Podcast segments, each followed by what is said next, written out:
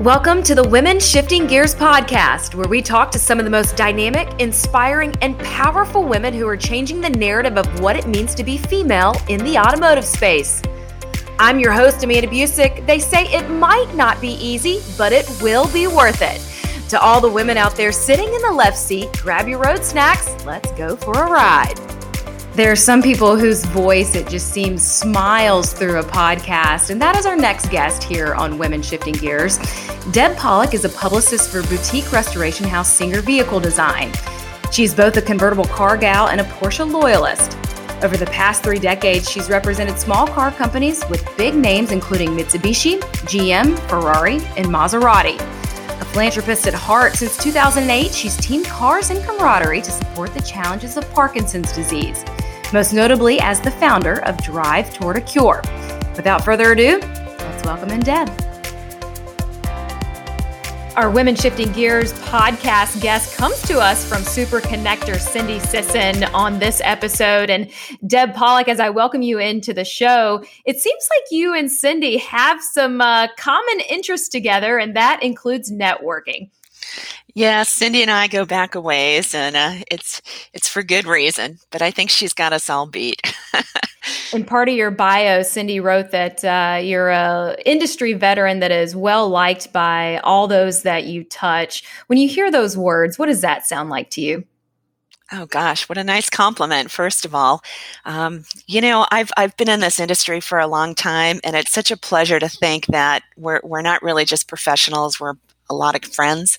And I think that's what it comes down to. When we go back to the beginning, a lot of our listeners, um, you know, we've connected this group of women across the automotive space. And it, it seems like there's a theme that kind of connects us all together. But to kick things uh, off for your story, I want to go kind of back towards the beginning when you first entered into the car industry. And it uh, was right after college with a chance with Mitsubishi. Uh, talk about that opportunity. Oh yeah, that was a long, long time ago. I was in my early 20s and I was working for a international PR agency and they threw me on the Mitsubishi Motors business, which they had just gotten. And this, I mean, I'm going to really age myself, but this was the late 80s. And it was around the time that Mitsubishi was really doing well in the marketplace. And it was a great time to be with them. They were the fifth largest manufacturer on the Japanese side. And I knew nothing about cars at all. and they sat me down at a desk and they threw Automobile Magazine at me. And I was like, you know, what am I going to do with this? And all of a sudden, the back page opened, and there was uh, Jean Jennings, who was then Jean Lindamood, and her vile gossip column, which was the most intriguing part of the magazine for me. And every month from there, I'd open up the magazine from the back page first. And that's how I really got to know what was going on in the industry, um, what a good place it could be for women, and how, uh, how relationships matter. Because everything that she wrote about had to do with an event she was at or an executive she had met or, you know, working with CEOs or even working with the people on the assembly line and you just learned that it didn't matter what someone's um, professional level was it was really where their interests and passions were and what it all was about. And that to me was just a real eye-opener and i, I enjoyed it so much. What about the car business in the late 80s uh, made you feel it was a good place for women um, you know, I'm not sure that it necessarily did. You know, back in the 80s, I think it was a rather tough spot. We didn't have as many people in the C suites as we do now. People like Mary Barra, um, you know, weren't quite at that level. And it was really an old boys network. In fact, I think I might have shared with you previously, um, you know, when I was at the beginning stages there working for the agency, a lot of the guys that were on the other side would go out on Fridays and they would um, meet up with the guys from Road and Track and the and the local journalists that were all there, and they would spend their Friday afternoons playing golf and going socializing and having drinks. And I thought, you know, what's the deal here? How come women can't go to this? I'm a golfer. I'm in the car industry. I need to be a part of this. So I picked up the phone and I called some of the gals that worked at some of the other uh, car companies, including the Japanese ones, and said, We need to go out. We need to do some nine and one. And we went out on the links every Friday and we did our thing. And it was really great because a lot of those women that I met then, I'm still friends with today. And it's because we're all in this together. It's not a competition. It's not what brand do you work for. It's more about how can we help each other just do what we need to do and get ahead and enjoy it along the way. I think universally there's an impatience that happens to us in our 20s. It's I almost relate it to that someone's drive or that someone's ambition. What challenges did you face in your 20s that you could pass on to those up and coming women in the car industry now? I think, you know, I, I think the biggest thing that we all learn is that, you know, sometimes we start out and we make a lot of emotional decisions. And I think when we're younger, it's a lot easier to do that. And looking back, I find I, I, I try to use my intellect a lot more than I use my mind. But I, I think you know, you gotta have to find the balance because it's important to have fun and it's important to enjoy what you're doing and carry that passion through. But you do need to find a little bit of seriousness to it so that you can keep what you're doing and succeed at it. So it's really finding that balance, maybe. As you look back through your childhood, is there any moment or memory that kind of led to uh, now you working in cars? Does it is there a circular moment that it all makes sense? Oh gosh, you know, I I kind of joke that the main reason why I got into cars is because of my older brother. I, I, lived on the East Coast and he was six and a half years older. And every Sunday we would drive the long haul to my grandparents for, for dinner. And, you know, you'd sit in that back seat together looking out, and he would quiz me on every single car that was on the road. And when I didn't know one, I got a little shot in the arm. And I sure didn't want to get that. So I learned every car there was. But from there, I really started enjoying cars. And, and even as um, a little bit older child, um, my mom was not a driver at all. And, and she didn't know a lot about cars. And, and, and our neighbor, when I was real young, would drive us to the market and drive us wherever we needed to go. And I remember she had this wonderful Karmann Ghia. And it was from the mid 60s and you know it had that bench carpeting in the back and i would sit sideways indian style so i can look out that little slanted window and i would love it when we went in the rain because the car was so low and we'd go through those puddles and the water would splash up and all i would do was giggle and my fondest memories are watching her shift that shifter wow. and that water coming up in my face and and that car still turns my heart and and my dad had a bug uh, he had a blue bug with cognac colored mm-hmm. interior and one of those oversized sunroofs that you cranked. And it too was stick shift. And the funny story there was that he tried to teach my mom to drive stick and she just couldn't quite get it. And on that, on that old, um, Volkswagen, you know, when you push down and you went into where first was, you had to push down to get into reverse but it didn't have any numbers on this shift. So she didn't know where first was. She didn't know where reverse was. And my brother and I were upstairs in the house, and all of a sudden we hear this crash, and the house starts to shake. And we're in New York, so there's no way it's an earthquake. And we run to the window, and my mom had crashed into the garage door. Oh no! by putting it in in first instead of reverse. And I thought, and and she said to my dad she got out and she slammed that door and she said i never want to drive this thing again. And my brother and i kind of shook because we never heard my mom raise her voice and my dad just stood there saying oh my gosh what's going on? And all i can think of is i love that car. I want to learn how to drive it. I can't wait to get in it. And that for me was probably you know the beginning phases of just loving cars because i really really enjoyed them and when we sold that car i cried. I loved it so did she drive again? She drove again, but never a stick. Never, ever, ever. How you was know? that for you? When uh, was getting a license a priority? You know, it was uh, much different than it is for for what was for my son and for a lot of the teenagers yeah. now. I mean, I, I, think that Cindy and others that are my peers could agree that you know you practically slept at the DMV the night before your 16th birthday. I was there. I was yeah, there. Yeah, you just you had to have your license. Absolutely. And, and that was that was key for me but you know i i learned to drive you know kind of before that, kind of not.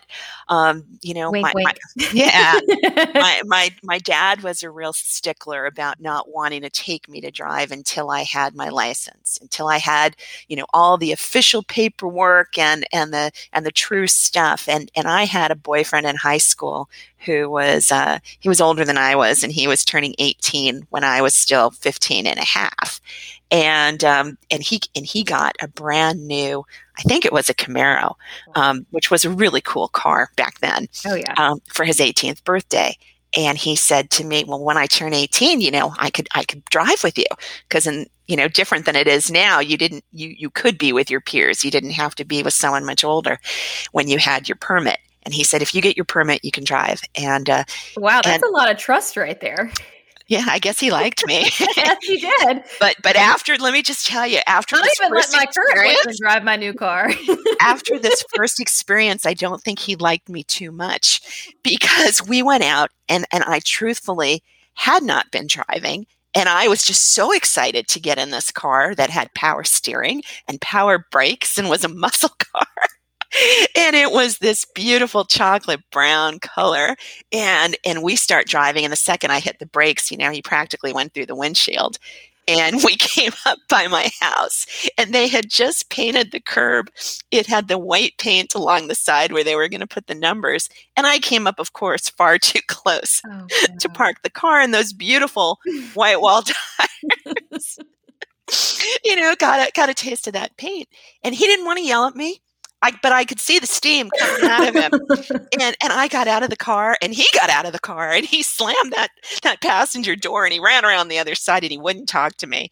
And in those days, you know, we didn't have cell phones. We didn't even have message machines. and I was dying. I went up to my room and I'm I'm just calling him off the hook. Call it, call it, call it to apologize. And when he finally, finally that night answered the phone, he said to me, don't you dare tell me that you've never driven a car before because I don't want to hear it. and I was just so sorry. And anyway, we finally reconnected and we're friends again. oh, good, good. Uh, what I think is so powerful the memories that can be associated to a car. Um, I think you uh, have a funny story around how when you learned how to drive stick. Oh gosh. Yeah, that was also before I got my license. I was I was driving a lot better then though. I was I was 15 and a half and uh, it was my mom's 50th birthday and they had a surprise party for her. And there's actually not one picture of me because my cousin who had a brand new Porsche, she had a Targa and um, beautiful car. And she said to me, Do you want to go out and learn how to drive stick? and I like raced to the door and and we went out and she was on the floor with her hands on my feet saying smooth smooth. And you know with that clunky 1976 transmission it was it was a tough car to learn to st- drive stick on but I fell in love with Porsche from that moment on. And uh, it was a great experience from high school on the East Coast, you ended up on the West Coast at CSUN North Northridge. Uh, the Matadors, believe it or not, I know that. Uh, what made the decision to go west? Well, actually, um, we, we, we came as a family uh, when, when I was in junior high school. We drove across country. My, um, my mom's family was all on the East Coast, and my dad's family was all on the West Coast. And after they were married 20 odd years, he said to my mom, It's time we go get to know my family a little bit better. And that was when we sold that wonderful Volkswagen Bug. and my dad bought a horrible, horrible 1970s Chevelle puke oh, green four door that we drove across country and and as a sidebar, uh, when I got my first car, that was it, that puke green Chevelle that I drove until I blew the engine. But um, so we came we came to California, and um, I really wanted to go away to college, but I was actually the first one in my family to go to college. And my dad was just, uh, you know, he, he wanted his daughter around. He did not want me going away. And so I chose to go to Northridge because there were a lot of activities there. I could be in a sorority, I could do things and feel like I was away, even though I was very close to my family. Talk about um, the importance of your family and especially your relationship with your mom. Uh, the word possibilities is very important between the two of you. Yes, it was. Um, my mom, um, she was a very, you know, soft spoken, kind person who was, you know, just just sweet and caring, and she gave me a lot of um, good advice, good intentions, and one of the biggest things that she would always say to me is, "Imagine the possibilities." And and I think that's something that's really stuck with me my whole life because it it it, it rings true in everything that I try to do with every vision that I hold and that I can hope for. And I, I hope that's something that others can do because when you think about things like that and you can dream big and you hope for the best, I think you can find it. Well, when you imagine the possibilities from Mitsubishi to GM to Ferrari to Maserati and now Porsche, could you imagine your resume would have held those names? I'll tell you, in college, I was a I was an art history minor and a graphic design major, and I would have never thought I'd be involved in cars. And uh, you know, it's it's crazy because on the flip side of what I do, um, which is I'm I'm the founder of a nonprofit called Drive Toward a Cure, which blends cars and camaraderie, and it's all about Parkinson's. And all my life, I've I guess I've been a little bit of a philanthropic soul. I've I've always you know done from being a candy striper on up, and when I was in college, um, as a graphic design major and a photographer, um, I worked at a lot of fundraising events and and and tournaments because I was into sports. So I did tennis tournaments, and I I did the World Games for uh, for the deaf for UCLA and for a lot of other programs. And I never realized then when I was doing photography and helping in their press room that that could be part of a job that you could work for a PR agency and you could get involved. And so that was kind of the beginning of that. And then working with cars and blending cars together brought it all together. And now, you know, you mentioned my mom, and my mom is really the main reason why I have my nonprofit because I lost my mom to Parkinson's in 2006. And 10 years later, uh, she, she would have been 90 and I thought, if I don't start something now, I'm never going to do it. So in 2016, I started Drive Toward a Cure, which is really grown. And um, knock on wood, we've raised more than $500,000 through car enthusiasts wow. and people in the industry over the last five years. And it's all about driving and camaraderie and, and just doing things that can be good. When you look at your website, you see the brands that are involved with Drive Toward a Cure. When you look at the impact that your friends have had on this nonprofit, what does that tell you about your relationship with them? Oh God, it it, it makes me so happy because it just really showcases how it t- number one it takes a village, you know, but but you know you've got to have that vision and put it out there and and hope that people respect what your vision is. And I'm really thankful because I do have a lot of friends out there, and there are a lot of people that are willing to get involved and tilt their hand toward participating and and being a part of it and it's been a great for us. And you're right we, we've got we've got some great sponsors on board. We've got Hagerty on board shell uh, maserati's done a lot for us. Um, you know we can go down the list. It's it's just been great. On the professional side in your current role you're the publicist for singer vehicle design. With a customer that is so niched how do you go about forming a branding strategy around that? Well, you know, it's it's interesting because I've I've been with Singer since nearly the beginning. I've been with them since 2009. And at that time, they really didn't have much of a brand focus. They had um, a desire and a vision to to go out and and and create something and handcraft it and make it the best that it can be. And I think for Singer, it's a lot different than a corporate company, and it's a lot different than even though we're becoming a little bit more corporate uh, now that we've got more than hundred employees and wow. we've got assembly in the UK and and the US and and we're we're in gosh over thirty countries. Um, we've delivered cars and we've delivered more than 150 vehicles in uh, in 10 years.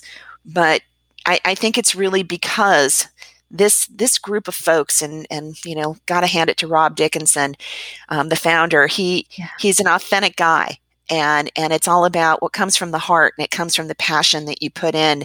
And the people that work there really want to be there because they want to create something special.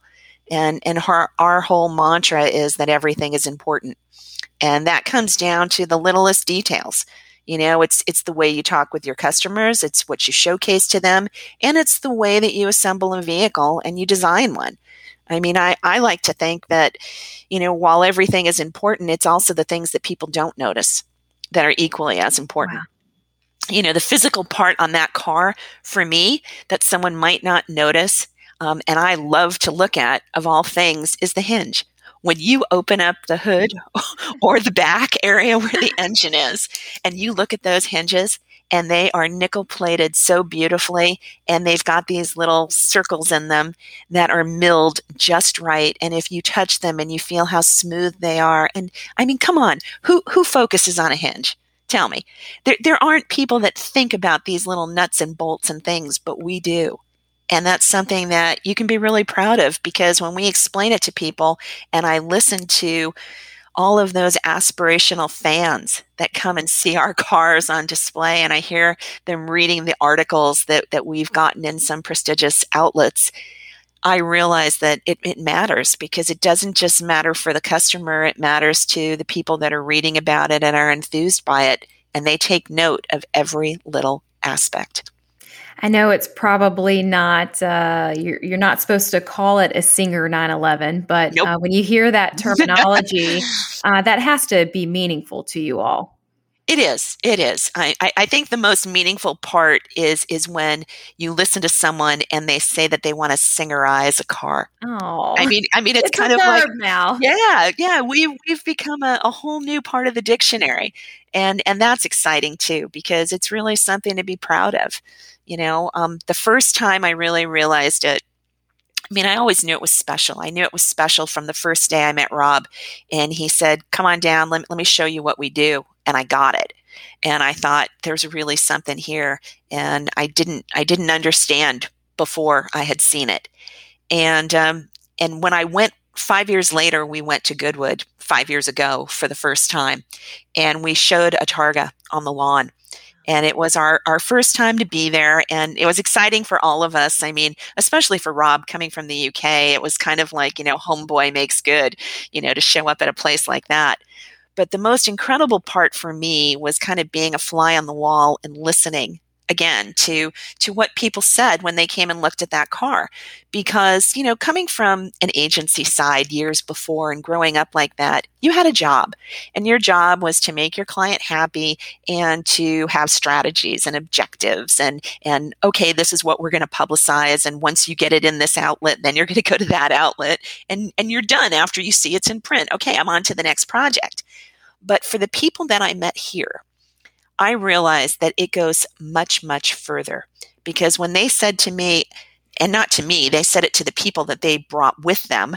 Uh, this is what I read in Octane. And did you know that I had this? And when I read this in Automobile and they started listing all these things, I realized it wasn't just our customers that we needed to make happy. It was all those fans that were really reading and capturing every single detail that we put out there and it was equally as important for them, even if they could never afford the car. It didn't matter. And we were spreading joy. And that was that was the key to all of it. And that, if, if you ask me what makes me so proud of Singer, it's the fact that we can give so many people around the world so much joy just to see something and just to dream about something. And that's what's exciting when you talk about the fan base, you guys have almost a million followers on Instagram. Uh, when you think of of that total of individuals that maybe just a small percentage of them could possibly be a customer, what messaging do you deliver to them?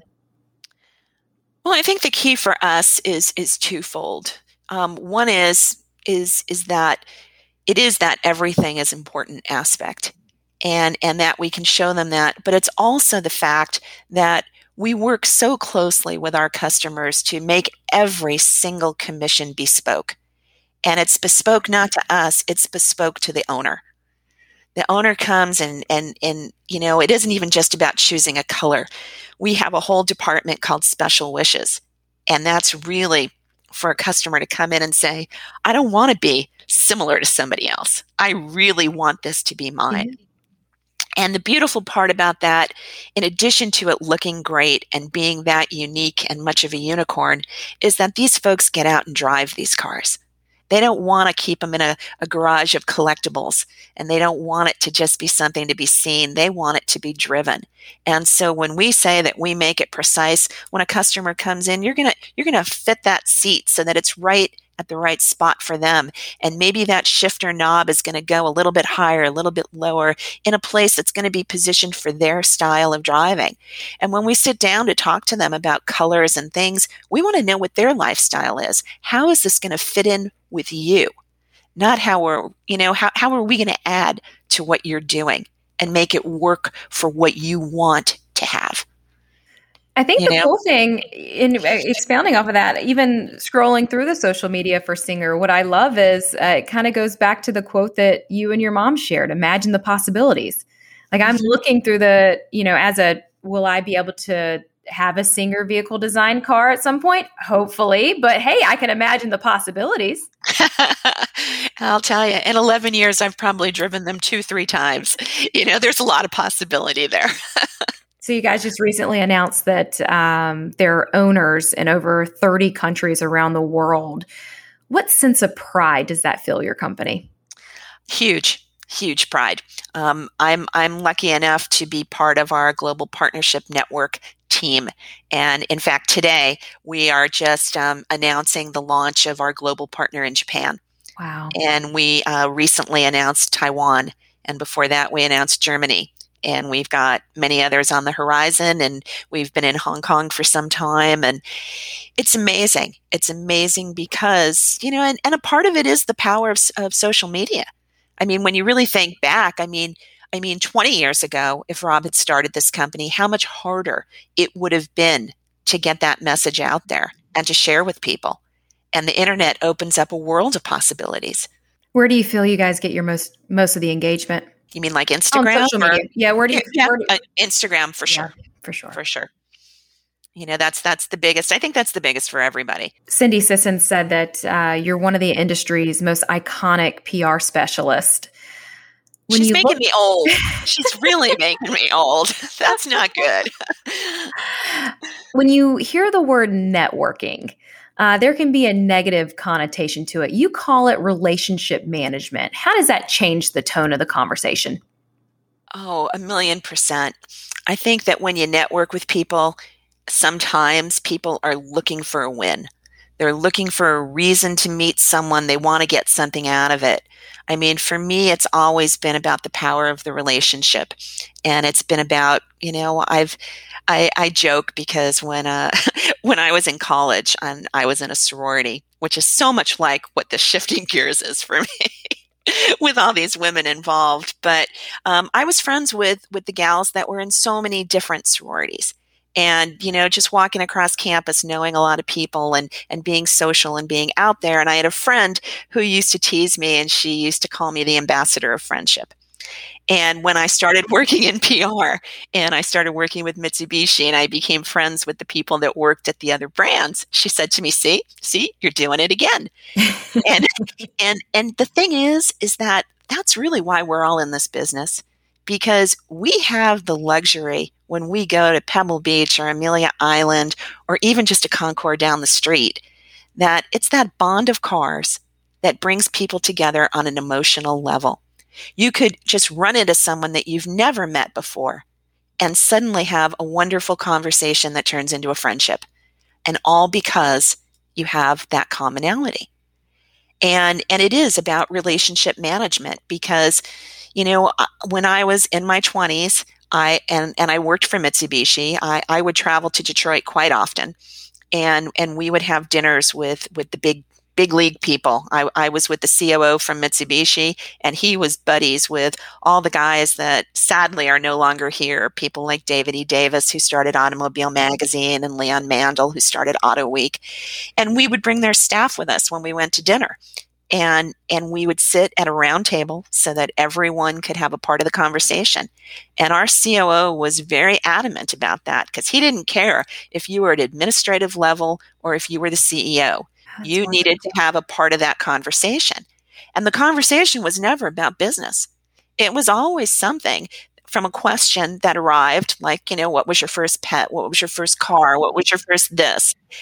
And everybody started talking and everyone got to know each other and the people that I met then are still my friends now, you know? So, and it's because we manage our relationships. We keep in touch with each other. You know, it's, it's so quick these days to send a quick email or to, you know, not use the phone and just send a text. But sometimes picking up that phone, especially during this time of COVID, means so much more. And it's about relationships. Are you proud of what you've accomplished? I am. I am. I, I feel I feel really good about the industry I'm in. I'm I'm fortunate for the friendships that I've got. Um, I feel so much pride in in everything that I've worked on. You know, through through every single channel that I've been a part of, there's been something good that's come out of it. And through all of that, the friendships just keep on growing. So yeah, I'm I'm definitely proud of it. We kicked off uh, Women Shifting Gears at the end of last year, and you've been a part of each of these monthly virtual summits that we've hosted. When you think of your own role in shifting the conversation forward for women, why is that important to you? I think that women deserve more than they used to get a chance for. And I think that, you know, everybody has a place. And it, it again, it, it, it doesn't matter what your level is. I think that you just have to be passionate about something and you just have to want to try and be a part of it. And the beautiful part about shifting gears is, you know, I'll, I'll embarrass Cindy Sisson for a moment because, you know, her her leadership in this has been a wonderful, wonderful thing. And I don't remember if it was two years ago, three years ago, we were together in Arizona and she invited me to come to a dinner that had eight or 10 women uh, that were that were part of it. And none of us really knew each other very well. Lyn St. James was there, and Diane Fitzgerald was there, and um, there were a lot of people from TechForce, from from all different aspects of the car industry, but we hadn't really merged yet. And we sat around that round table at dinner and had a few drinks and had a great meal. And Cindy kicked off a question, and suddenly we were all best of buddies. And that was what began this she sharing concept of really bringing women together and and there is so much more we can do and we're just so capable and and it's funny because i remember when when i worked for maserati we did a program where we teamed up with lufthansa and we brought 35 of their highest end customers out to arizona and we stayed at a Ritz Carlton, which we also teamed with. And we took these customers to um, a half day of performance driving in Maseratis out at the track and a half day at Lufthansa's flight training facility. Wow. And we got to go, and that's their actual flight training facility where they take wow. everyone from around the world that works for them, has to bunk there, stay there, and and and learn how to use their simulators. And I had never you know, thought about flying a plane before, and I had never gotten into a, a, true simulator. And you had your own instructor, and you got in, and you had a choice of 5,000 airports and night, day, snow, rain, weather, whatever you wanted. And, and you got out for an hour. And, and you had an instructor right there teaching you. And this thing moves. I mean, it's like an IMAX theater, practically. It's pretty cool.